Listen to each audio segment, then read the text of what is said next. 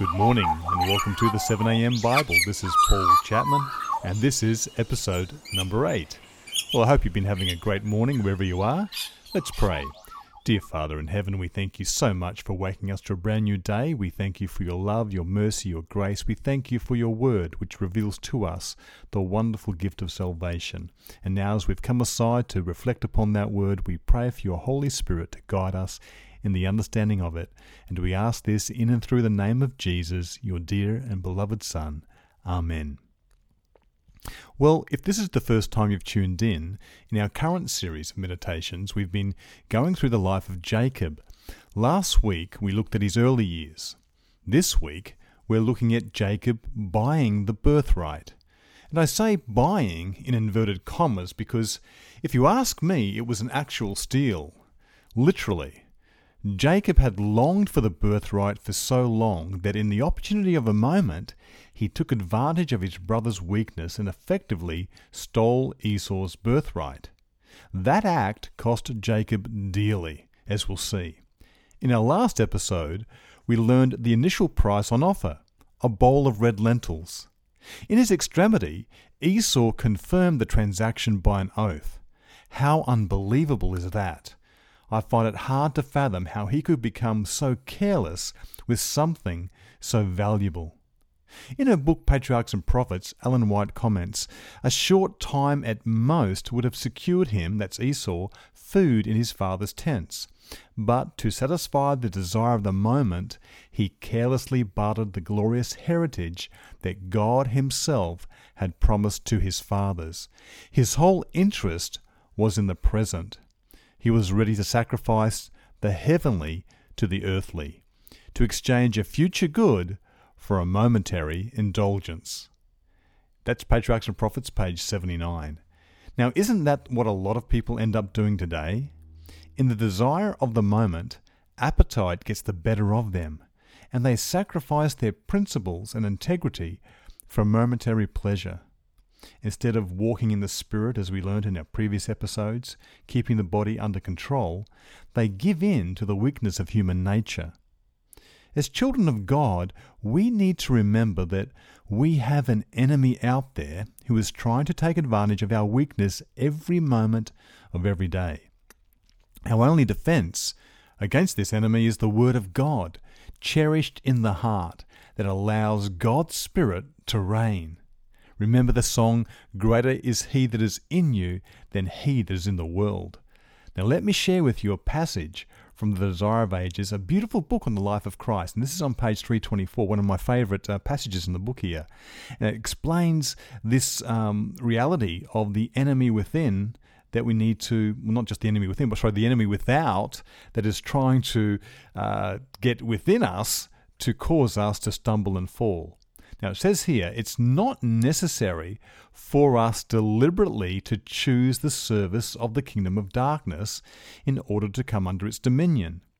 We have only to neglect to ally ourselves with the kingdom of light. If we do not cooperate with the heavenly agencies, Satan will take possession of the heart and will make it his abiding place. The only defense against evil is the indwelling of Christ in the heart through faith in his righteousness. Unless we become vitally connected with God, we can never resist the unhallowed effects of self love, self indulgence, and temptation to sin. We may live off many bad habits.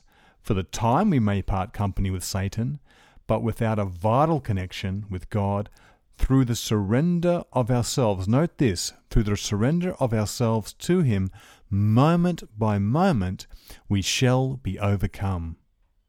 Without a personal acquaintance with Christ and a continual communion, we are at the mercy of the enemy and shall do his bidding in the end. Now, did you note that from this passage that we don't have to make a deliberate decision to serve Satan? We just have to neglect to put ourselves on the side of God. So that's what we want to do every day. Put ourselves, surrender ourselves to God every day, make that vital connection with Him, have that personal acquaintance with God that we so much need. In our story so far, it seems that neither brother had made such a personal acquaintance with God. Each made a bad decision Jacob's to satisfy the desire of a lifetime, and Esau's to satisfy the desire of a moment. But neither satisfied the will of God. We read in the next verse, Genesis 25, verse 34. Then Jacob gave Esau bread and pottage of lentils, and he did eat and drink, and rose up and went his way. Thus Esau despised his birthright. The word despised is the Hebrew word beza. In our King James Version of the Bible, it's been translated as uh, disdain and contemn, that is, to hold in contempt. Its basic meaning is to accord little worth to something. Now, I don't think Esau would have regarded the material possessions of his father as of little worth. You see, Isaac was a very rich man, as we learned in a previous episode. And Esau was pretty much focused on the material aspects of life. I mean, he was due a double portion as the firstborn son, a double portion of his father's wealth. But what was it then that he despised?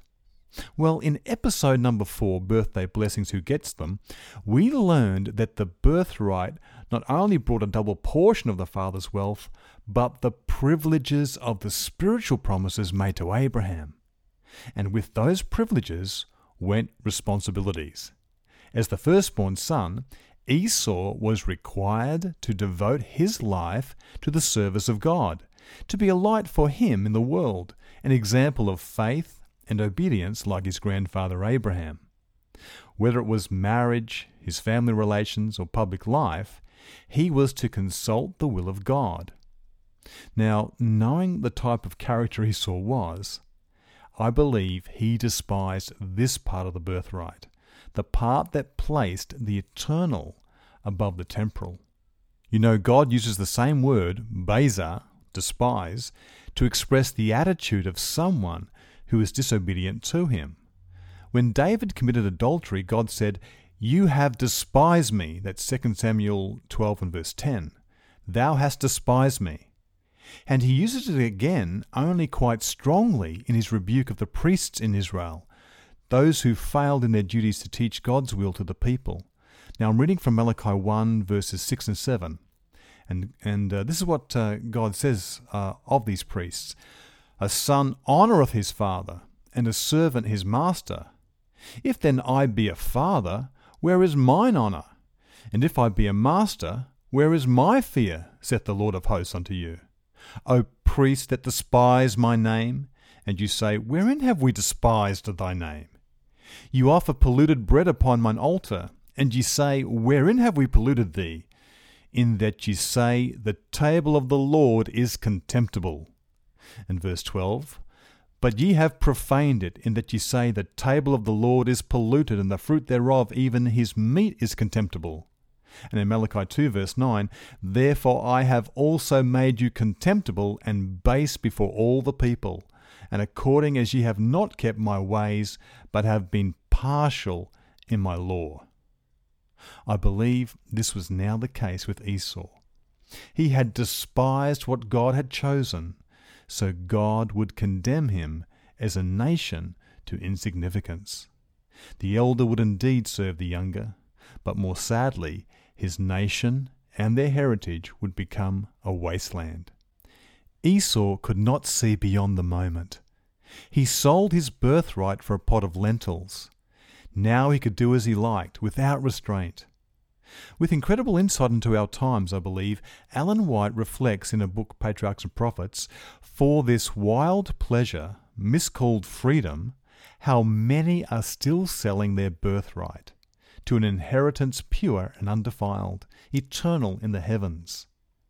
Now, in God's treatment of the two brothers, many centuries later, Malachi was inspired to write in his complaint against the nation of Israel, which, which were Jacob's descendants, I have loved you, saith the Lord. Yet you say, Wherein hast thou loved us? Was not Esau Jacob's brother, saith the Lord? Yet I loved Jacob, and I hated Esau, and laid his mountains and his heritage waste for the dragons of the wilderness. You see, Malachi chapters 1 and verses 2 and 3 here, in context, is describing the history of Jacob and Esau's descendants. The mountain where Esau's descendants ended up residing and their heritage was laid waste. In episode 4, Birthday Blessings, Who Gets Them, we saw why. Obadiah chapter 1 tells us it was because of Edom's violence against his brother Jacob. Check that episode out for the details. So, what we are seeing here is a characteristic of the Bible to use the name of the Father as the representative of their descendants as a nation. Now, in verse 13 of Romans 9, Paul actually quotes from Malachi in explaining the fate of the Jews as a nation in his time. Let's have a look here. Romans 9, verse 13. As it is written, Jacob have I loved, but Esau have I hated.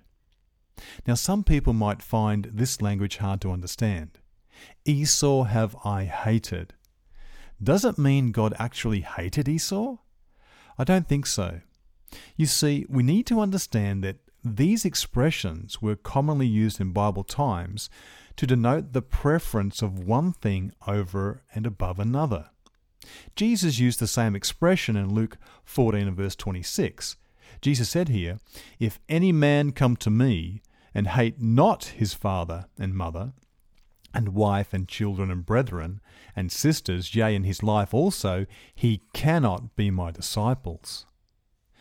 Now, to understand what Jesus was meaning, that it was not that we have to hate our father or mother or brother or sister or even our lives, but rather that Matthew 10, verse 37, puts it this way He that loveth father or mother more than me is not worthy of me and he that loveth son or daughter more than me is not worthy of me.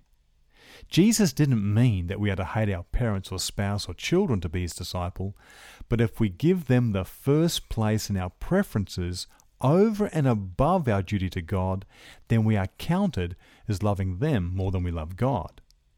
So when it says God loved Jacob and hated Esau, it was really meaning that God preferred Jacob above Esau in the choice of which brother would become the inheritor of the birthright, and thus the chosen nation through whom God planned to bless the world. This was God's prerogative. God reserves to himself the freedom to deal with men according to his own divine purposes. In this case, God chose to exalt Jacob's descendants not only above Edom, but above all nations of the earth. Through the chosen nation, God would make known the knowledge of His will. The reality of you listening to this podcast today is a result of that choice God made almost 4,000 years ago. Is God then unjust in preferring one above another? God forbid, as Paul put it in Romans 9:14. Now, a lot of Christians misunderstand Romans 9. You see, Romans 9 is not talking about personal salvation. As far as individuals are concerned, God seeks the salvation of everyone. We read that in 1 Timothy 2 and verse 4. It says, talking about God as our Saviour, who will have all men to be saved and to come unto the knowledge of the truth. And Peter tells us in 2 Peter 3 verse 9 that God is not willing that any should perish, but, but that all should come to repentance. You see, God, in His wisdom, chooses the agencies that He wants to use to carry out His purposes. That's His prerogative. If those chosen fail God, He chooses others. That's what Romans 9 is all about. The wonderful news is that God has chosen us, the Gentiles, as it were, to carry out His purpose in the world today. And that purpose is to accept and then share the wonderful news of salvation in Jesus Christ. Salvation from sin, both its guilt and its power, and an assurance of eternal life in this world made new again. That's God's birthright promise to us. So, my appeal to you today is to claim that promise for yourself. And then, it, and then once you've accepted it, then proclaim it to others. Dear Father in heaven, we thank you so much for your love and mercy to us. We thank you for this wonderful assurance of salvation in Jesus. We thank you for the birthright promise that, that we can have an inheritance in this world made new again, that we can have and enjoy eternal life with, with you, with Jesus, with uh, all of our loved ones, our, all the redeemed, and together we can uh, live a life of righteousness and peace and joy, not just in that new world, but right here today. So I pray that we will accept you into our life today, that will make that surrender that's so important for us in order to be secure from the devices of the enemy, in order to make sure that we are, no matter what temptations come our way, that we will always put you first in everything. So may this be our experience today. Keep us in your will and your way, we pray. In Jesus' name, Amen. Well, thanks for listening to the 7am Bible. I hope you've enjoyed the meditation this morning. And wherever you are, whatever you're doing today, I trust and pray you'll have a great day. So, till next time, take care, God bless, and I'll, I'll look forward to you joining me again for the 7am Bible. In Christ alone, my hope is found.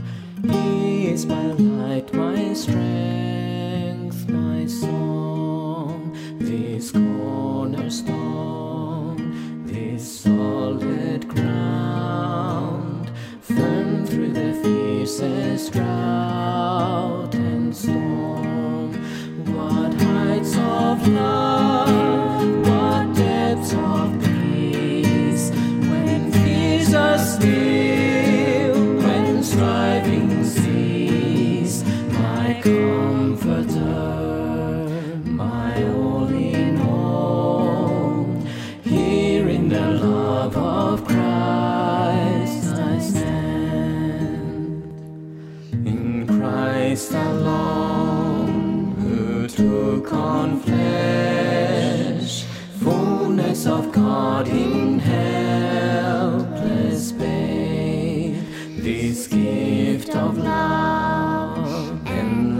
righteousness, scorned by the ones he came to save, till on that cross, as Jesus